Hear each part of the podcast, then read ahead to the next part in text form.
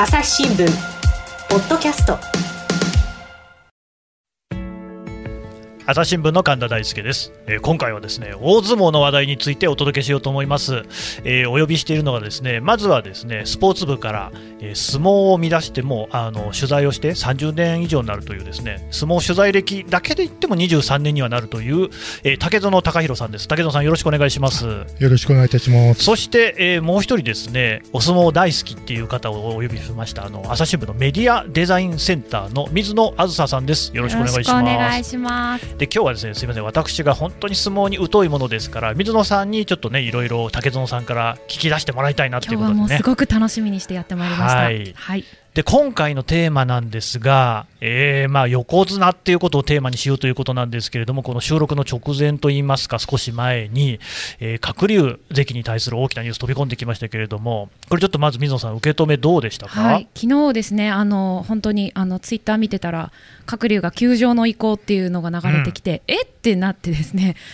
えで出るんじゃなかったの？という感じで、で私あの、毎場所初日にあの観戦に行ってるんですけども今場所はようやく2横綱の土俵入りが見られると思ってきたので大変残念だったんですが竹園さん鶴竜が休んでしまいましたがどうですか？いや本当に残念ですよね。残念ですよね。あのー、やっぱりこのうん昨年の九州場所の後に、うん。うん、まあ横審から、うん、えー、注意を受けていて、うんうん、まあ本当に土壇場に追い込まれているので、うんえー、先場所を休場した後、うんまあコロナの感染状況を見てということで横審が1回中止になったんですね、はい、だから一場所余裕があったんだけど、うんうんうん、また、えー、それで、えー、立て直せると思ったところを、うん、また休場ということなので、うん、休場の理由は一応怪我ということなんですね。そうですね、うん、9日の日に、えー、左足に、うんうん、プチッと音がして、まあ、肉離れをしたという、ことなんですけども、うん、ん。まあ本当に、えー、今実はそのコロナの関係でお部屋に、えー、各報道機関も取材に直接稽古の時に見に行けないことになっていって、普段っていうかまあこれまでそのコロナの前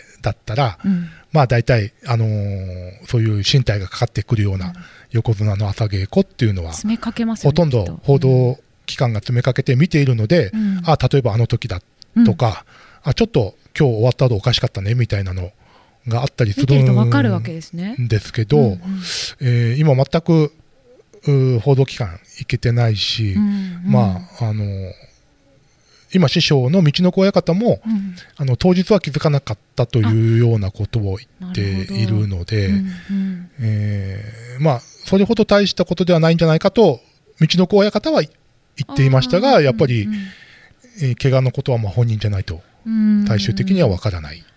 本人としては出るなら万全の体調で出たかったっていうことなんですかね。まあ、おそらくそうですね、うんうん、えっと、なんかまあ、えー、今場所の前は、なんかスポーツジムを借り切ったりして、一人でトレーニングしたとかっていうような話も聞いているので、まあ本当に身体がかかってるっていうことは本人も分かって、準備はしてきたとは思うんですが、うんうん、まあ、それだけに、えー、出るんだったら、あの万全の体制で出たいって思っているのではないかと思われます。なるほど。うん、あの横心の注意って話ありましたけど、あの、ね、横心とはという注意とはっていう方も結構、うん、そもそも横心っていうのは横綱審議委員会ってことですよね。はい、そうですね。はい、ね、お二人とも詳しいんで、でね、一応あのその注釈だけ僕入れに入りますんで、はい、いえいえ全然はい。この注意っていうのはまあどどれぐらいの段階って考えたらいいんですか？あの横綱審議委員会っていうのはまああの一般的にはその大関が横綱に昇進するときに、うんうん、まあ、推薦を出したりするんですけども、そのそれ以外にその既存の横綱に対して、うん、まあ、成績のこととか、うんうん、あと普段の態度のこととかで、うん、えー、いろいろ助言を与えられることになっていて、うん、そこの中で3段階あって、うんうん、えー、まずあの一番低いのが激励ということで、もうぜひ頑張ってくくださいと、うんうん、えー、よくえー、で次が注意。注意、うん、あの今のままではよくないよ、うん、ちゃんとしっかりやってくださいよ、うん、で最後の3つ目が引退勧告っていうのがあって、あのもう、横綱としての責任を果たせていないんじゃないか。うんうんということを、おまあ、決議して、えー答申するんですけども、うん。まあ、基本的に横綱審議委員会はあのー相撲協会からあの諮問を受けたことに対して答申を出すような形の組織なので、うん。決定権はないんですね。うん。例えば、横審が引退勧告を出したから、うん。その時点で引退かどうかっていうのはまた、えー次の話になって、はい。まあ、ただ、あのーこれまでやっぱりすごく相撲界では、うんうん。あの横審の意見というのは重く、大きいイメージがありますよね。はいうん。感じられてきてるので、んまあ、相撲協会、えーあと力士、横綱たちも、うんまあ、横審の意見には、えーかなり、えーそれをしっかり受け止めてうんうんうん行動するというようなことになっております。なるほど。これじゃあ鶴竜には今後どのように横審は関わっていくわけですか？まあ、関わっていくっていうか、うんまあ、とりあえずもう注意を出していて、はい。はい。えーその後に2場所連続休場うんうんということなので、うんでまあ、今場所休む形になると5場所連続休場はい。になるんですね。うんで、まあ、その前、え1場所、まあ、出てるんですけど、はい。うーんその前がまた4場所、え3場所連続休場で、うん。うん。で結局うーん、ここのところ10場所で8場所はい。休んでるっておことになっちゃうので、うんうんうんまあ、それで横綱の責任を果たせているのかってことになると、うん。うん注意のえ次の段階である、うん。まあ、引退勧告うん。というものがえ出る可能性があります。あーなんかあの稀勢の里がはい。横綱時代の時も、この横審からあの激励でしたよね、はい。が出たことがあったと思うんですけど、あの時は8場所休場でしたよね。そうですね、あの横綱で最長で、うんうんまあ、それまで貴乃花の7場所が最長だったんですけど、はい。まあ、それを上回って8場所連続はい、休場っていう、はい。まあ、横綱ではワーストうん。の記録だったんですけど、はい。まあえーその時に激励が激励が。出ましたね。だそうなると、注意より下の段の激励じゃないですか、ななんで白鵬と鶴竜には注意なのかなっていうのがこう、お相撲ファン的にはちょっと厳しいのではと思ってしまうんですけど、あのーおそらく一つは、あのまあえー横審の言い分を考えれば、はい、その連続休場の前の段階があるはい、っていうことがまず一つなんだと思います。うんうんあの稀勢の里の場合にはあの大関で優勝して横綱に上がってはい、で次の場所もう新横綱で優勝してと、はい、そのまえー連続休場が始まる前はい、の段階では、まあ、成十分に績が良かったというか、横はい、綱の責任も果たしたし、あのうん普通の力士としてきちんと頑張って、でえー責任を果たしていたっていうことが前提に多分なっているんだと思います。はい、あの鶴竜と、まあ、白鵬、まあ、白鵬もこの前、一緒に鶴竜と一緒に注意が出たんですけど、はい、えーその時にも、あのーその段階ではその4場所だったんですけど、うんうん。あのーえーその時には、その前の場所もやっぱり休んでるからっていうようなことがあって、うんうんえーこの1年、この2年で見た時に、えートータルで休場数が多いからっていうのが、うんうん。えー横審側の言い分ですね。なるほど、うん。えーただ、やっぱり本人たちにしてみれば、うん。あのー、北の里の時はそんなに続けて休んだのに、はい、あのー大事にして頑張れって言ってもらったのに、うんうん、えー僕たちは、注意なの、えー注意って言われるのは、なんで？ってそれ、うんうん。そこに何か理由があるの？っていう気持ちがあるのは、おそらく間違いない。うんと思います。そうですよね。こう私き実は稀勢の里ファンだったので、あの8場所連続休場の時もすごい心苦しい気持ちではいたんですが、こうあのまあ稀勢の里も結局その後引退決めましたけど、けどうやって引退って決めていくんですか、横綱は特に。あまあ、最終的にはその力士の場合には、うん。まあ、本人とお師匠が大体話しあって、はい、引退届を相撲協会に出す。出す。といううん形ですね。誰かが決めるというのではなく、まあ、その横審とかも激励とか注意とか引退勧告とかしますけど、最終的に決めるのはもう本人とお師匠さんということですね。あのうん。だから先ほども言ったみたいにその横審が引退勧告をしたからといって、うん。あのそこでその引退勧告が出た時点でうんうん。引退になるのかっていうのとはまた違う段階ですね。うん。それを受けて、えーまああの稀昨日、閣僚の師匠の道のさんも、まあ、報道陣のインタビューに答えてるんですけども、まあ、あの次、横綱審議委員会でその厳しい判断が出るかもしれないと、うんうん。えーでもその時にはその判断が出た上で、うん。えー閣僚本人と、うん。えーもう一度話し合いをしなければいけないということを言っていますので、うん。あのもしも引退勧告が出たとしたら、まあ、その時点で、うん。えー横審はこういうふうに言っているけどもどうするというようなことをお話し合うと思います。うん。でなんか昨日も、えー道の奥さんは引退するっていううう辞めるという決断もあるんじゃないかみたいなことを促したとは報道陣に答えているので、はい。ただ本人がまだ気持ちやりたいっていう気持ちが強いということだったので、うん。えー引退という決断はせずうん休場と、なるほど。もう一回チャンスをくださいと。うんうん。いう形になったと思われます。なるほど。私あの鶴竜の土俵入りすごく好きなのでもう一度見たいなっていう気持ちがあるので戻ってきてほしいですね。そうですね。やっぱりあの、うん。今、えー白鵬が白縫い型ではい。鶴竜が雲龍型なので、はい。2種類ねあの2種類の横綱の土俵入りがちょうど、えーそれぞれあるので、はい。えーできればやっぱり、えー2人揃ってみたいですよね。そうです違う型があるんだなっていう、うん。あの鶴竜本人にとってもやっぱりこのまま終わるのは、まあ、不本意ではあるかもしれないし、うんうん。えー納得いかないところは多分あるのかもしれないんですけども、うん。ただファンの中にもその横綱のあり方はいっていうことについてものすごくいろんな考え方があるので、はい。えー責任を務められなくなったらうん。身を引くのが横綱ではないかという考え方もうん。あります。朝日新聞ポッドキャスト。朝日新聞ポッドキャストニュースの現場から。世界有数の海外取材網国内外各地に根を張る記者たちが毎日あなたを現場に連れ出します。音声で予期せぬ話題との出会いを朝日新聞ポッドキャストニュースの現場から。結構過去にはサクッと辞めてしまった横綱とかもいらっしゃるんですか？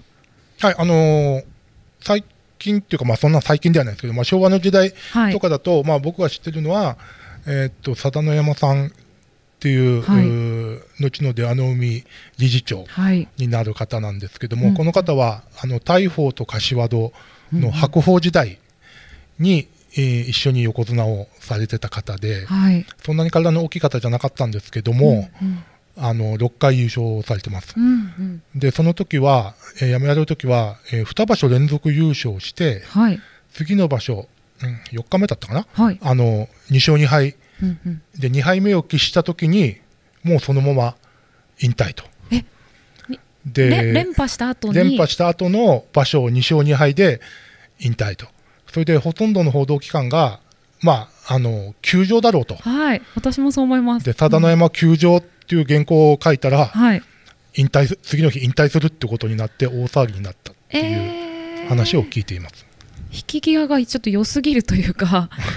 まあ、あのーもともと、えー横綱のあり方っていうのは、まあ、相撲界の中では、はい。まあ、桜の花のようにと言われて、あのーものすごく満開の豪華さをを保ちながら、うん。うんでも散るときには一気に散ると。それが潔い横綱のあり方だみたいな、うんうん。えーまあ、考え方がものすごく浸透しているので、はい。でまあ、これはあのご本人ではなく、僕はあのあ僕もあの理事長時代、取材させていただいてたんですけども、はい。あのご本人ではなく、周りの方からお聞きしたのは、はい。その辞める時のうん決断の仕方っていうのが、やっぱりその当時は大鵬さんと柏戸さんがものすごく二強で、まあ、相撲界の本当に中心で、まあ、野球で言えば大長島みたいな感じだったので、はい。えーお前がこの2人に勝てるのは、うんうん。引き際の潔さしかないと。そこしかないって言われちゃったんですね。なぜかというと、えーまあ、佐田の山さんは、うん。えー出羽海一門っていう、はい。あのー相撲界の中中のグループでは一番大きい、まあ、政治で言えば自民党みたいなところの、はい。うん出身母体の部屋に、出アノン部屋というところにいたんですけども、でそこがいつもお各界の中心で将来、辞めた後理事長とかもたくさん出していたので、はい。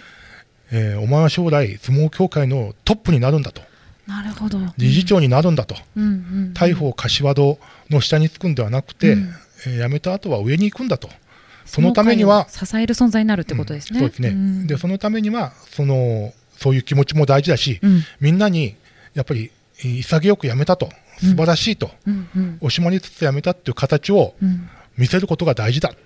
というふうに言われて、はい。決断したと言われています。うん。まああのすいません、本人ではないんですけど、周りの方が お部屋の方そういうふうに。お部屋の方からそういうふうに伺っています。うんなるほどなるほど。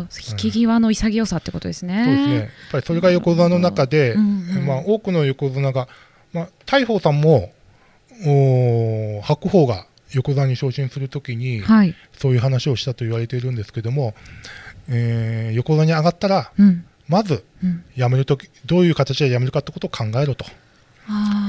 で北の富士さんも千代の富士さんにそういうふうに言ったと言われています。そうなんですね。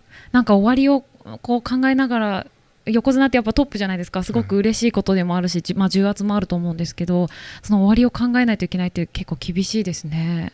まあ、あのうん。他のスポーツでも、うん、やっぱりそのチャンピオンになる時よりもなったあとあと継続していくのがやっぱり大変なんですけど、はい、うん大相撲の横綱の場合には、うんあのーその本当に、えー日本人が好む伝統文化的な意味合いも多いうんうん。競技なので、はい。そこの中での態度、うん、うん人柄とかも見られちゃうって人柄も合わせて、うん。まあ、品格、力量抜群、やっぱりその抜群っていうところに陰りが見えたときに、これで、えー良いのかっていうことの周りの批判もありますし、本人の判断もあるとは思うんですね。うん、だからこう、うんどの段階で、えー引退を決断するかっていうのは、はい、えー非常に難しくて、うん。あの最近はでも他の相撲だけじゃなくて、他のスポーツでも、うんうん。選手寿命がものすごく伸びてきてるんです。はい、で、まあ、昔に比べると筋力トレーニングが入ってきたり、うんうん。あのビデオの映像技術が進んで、うん。えーそれで、えー自分の動き、相手の動きを、えー見ることによって戦術でカバーできる部分っていうのがまたものすごく増えてきたりはい、しているのであの一般的に選手寿命は伸びてるんです。うん。お相撲でもそれは同じなんですか？そうですね。あの今ものすごくあの50代の力士が1人40代も確かに。いますし、まあ、ただ、はいただそういう人たちは下の人なので、うんうんうん、負け越しても構わないし、幕内ではなく そうですね、関取ではないレベルなので、幕内あのー負け越しても別にはい。問題ないし、あのー相撲が他のプロスポーツと違うのは、例えば、あのー野球とかサッカーが一番分かりやすいんですけど、うんうん、野球、サッカーはやっぱり契約をするわけですよね、はい。で成績に年よってで、えー本人がた例えばあのやりたいって言っても、もう戦力的に、うんうん、えー使い物になりません評価がつかっない。て評価されると、もう契約してもらえないはい、んですよね。うん。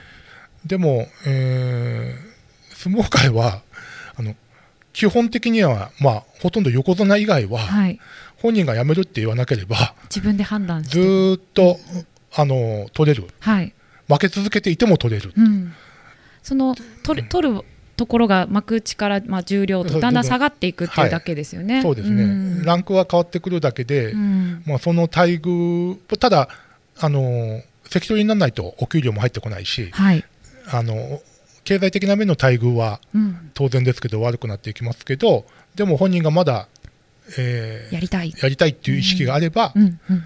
あの基本的にはあのできる。うん競技なので、うん。まあ、そういう意味ではあのー昔は、えー中学卒業してからお相撲に入る方が多かっはいたので、はい、まあ、大体そうすると15歳なんですね、うんうんうん、それで10年が一つの区切りって言われてて二十五歳、25歳。早い。25歳までに関取になるかはい、関取になれる目処がはい、つくか。つくかうんうん。でつかなければ、はいに10年して、えーつかなければ、うん30までの間にうん。次の人生をああ、セカンドキャリアを考え。考えなさいと、うん。でで、えー周りもそういう目で見て親方たちもそういうことを進めていたり。したんですね。お相撲さんってセカンドキャリアどんなことがあるんですか？まあ、当時ははい。やっぱりあの相撲の関係でいうと、うん一番多いのはちゃんこ屋さんなんですけど、うんうんあえーそれに似たようなまあ飲食店はい。にお,、お勤めになるとか、うん。でも全く違う方もいらっしゃって、はい全然違う分野に行かれた方もいらっしゃって、うんあのパイロットになられた方もいらっしゃるし、そこから？うはい、でまあ議員になっ地方に戻られて議員になったり、はい。あのー個人でいろんなうんお仕事をされたり、普通の会社に入られてる方も結構うんいますなるほど。幕内経験者だとあの親方になる方もいらっしゃいますよね。はい、うんうんまああの重量以上はい。で、まあ、ある程度のうん成績を残せると、えー親方になれて相撲協会に残れるんですけど、はい。ただ親方になるにはその成績だけではなくて、はい。あのーまあ、日本国籍を持ってることっていう2つの条件があってさらにあの現在、えー相撲協会が認めているはい。年寄り名跡っていうのがあるんですが、はいこれを取得しないといけなくてはい。でこれの数があるんですねあ、決まっ105。てる。105。105はい。まあ、それ以外に一代年寄りっていう制度はあるんですけども、はい。あの今はあのもう亡くなられたり、えー貴乃花さんが辞めたりしたんで、はい。一代年寄りの方はいらっしゃらなくて、うんあの105の中でやりくりしてるんですけど。相撲協会って、あのー昭和から平成にかけて、はい。えーどんなに苦しくてもほとんど赤字になったことがないあんですね、すごい税制も。すごいですね有料企業なんですよ。はい。うんうんうん。でそれはなぜかというと、まあ、あの税制上 上の優遇措置を受けてるってこともあるんですけど、はい。もう一つは、一番大きいのは人員管理なんです。105から増やさないってい。ああ、なるほど。だから、うんどんなに強い、例えば、まあ、過去の横綱たちの中でも、はい。残って、要するに実績は十分なわけですよね。はい。はい。ただ、残っていない人たちがもういるわけです。まあ、例えば、朝青龍とか東富士とかは最近は、その、はい。まあ、あのトラブルを起こしてうん。辞めていったし、残念な辞め方になっちゃいましたもんね。はいで2人とも日本国籍持ってなかったので、資格自体がなかったわけですけども、はいで。も過去には資格もあったんだけども、その面積の問題とかいろんなことがあり、はい残らない方もいらっしゃる。あですねはい。じゃあ面積が足りないから相撲協会に残らずに別の道へっていう方もいらっしゃるってことなんですね。そうですね。でしかもその、うんこれ一般的な話なんですけど、はい。まあ親方の平均寿命が伸びたんですね、一つは。なるほどなるほど。あのお相撲さんたち辞めた後、ね、すごく短命だったと言わはいれてましたよね。うんすごくその、うんなかなか長生きする方いらっしゃらなかったんですけど、今はもう、すごくみんな健康に留意されているし、はい。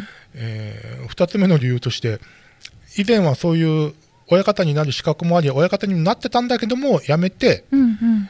えー自分で事業を起こされたりする方も結構いらっしゃったんです。はい。それはなんでかというと、親方には2種類あって、あの部屋持ち親方とはい。部屋付き親方ってはい。言って、自分であのお部屋を持たれて、うんうんあの力士を育ててる親方と、うん。あの自分ではお部屋を持っていなくて、はい。えーお部屋につく、まあ、コーチみたいな形で、うんうんえーやれる方がいらっしゃるんです。はい。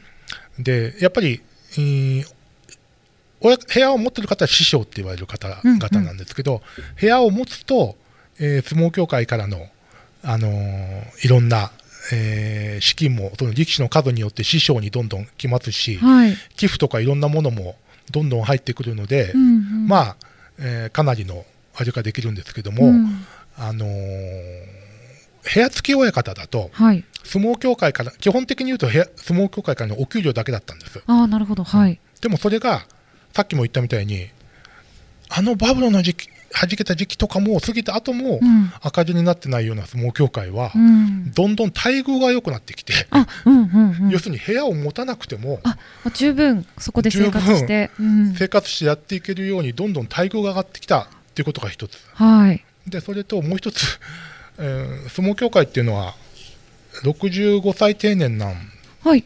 ですけど、はい。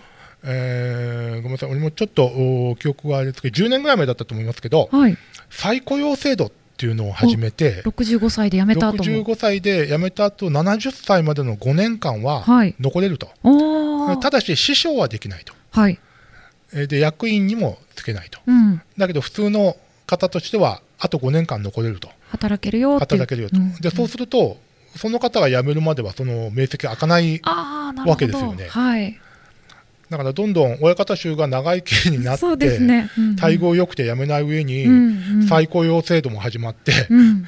あのまあ、それは社会の流れとしては多分そういう感じなんですけど、はい。そうすると現役の方々がその105の中でうんうん。待ってる、待ってるってことでした明晰がうんうんうん。なかなか入手できない形になってるのも事実なんです。うんうんこのあの日本国籍の話今出ましたけど白鵬と鶴竜はもう日本国籍取得したんですよね？えしました、うんうんえっと、各流が遅れていたんですけど、うんあの昨年末12月に、うんえー取得が認められたので、ようやくって感じですよね。うんうんうんなんであのそれまで去年の11月場所が終わるまでの間に鶴竜がもし引退をすると、はい。えー相撲協会から離れなきゃいけなかったんです。うんうんうんでただ鶴竜はあのものすごく後進の指導に意欲を持ってるし、真面目な方って見えますもんね。と普段からあの巡業先なんかなんかで、うんものすごく他の部屋の力士なんかにもはい。指導したり、うん。えー人柄は本当にいいので、素敵な方ですよね。あのー現役の力士の中でうん好きな力士、うんえー目標にしてる力士みたいなことを言うと、はい。白鵬より鶴竜の方が全然上なんです。そうなんですはい、ね。やっぱ鶴うん竜に触れた力士たちはほとんどが鶴竜のファンになっているそうなんだていう現実はあるし、うんその巡業先なんかでも本当に下の子の面倒も見たり、あの他の部屋のはい。力士のこともめ面倒も見たりしてるっていうことも知っているんですけど、うんうんやっぱり今こういう成績になると、うん大関ではそこまで言われないああそうですけど横綱でやっぱり休場が続くって形になると、うん、それで責任を果たせているのかっていう声はどうしても出てきてしまうっていう。まあでももしこれで引退ってことになっても国籍があるのでに相撲協会には残ってくれるんじゃないかっていうことですかね。そうですね、うんうんはいうんはい、えーとですね、お話はなちょっと今、盛り上がってきたところではあるんですけれども、ちょっと時間も長くなってきましたんで、一旦ここで中入りということにさせていただきます。お二人どうもありがとうございました。ありがとうございました。ありがとうございました朝日新聞ポッドキャスト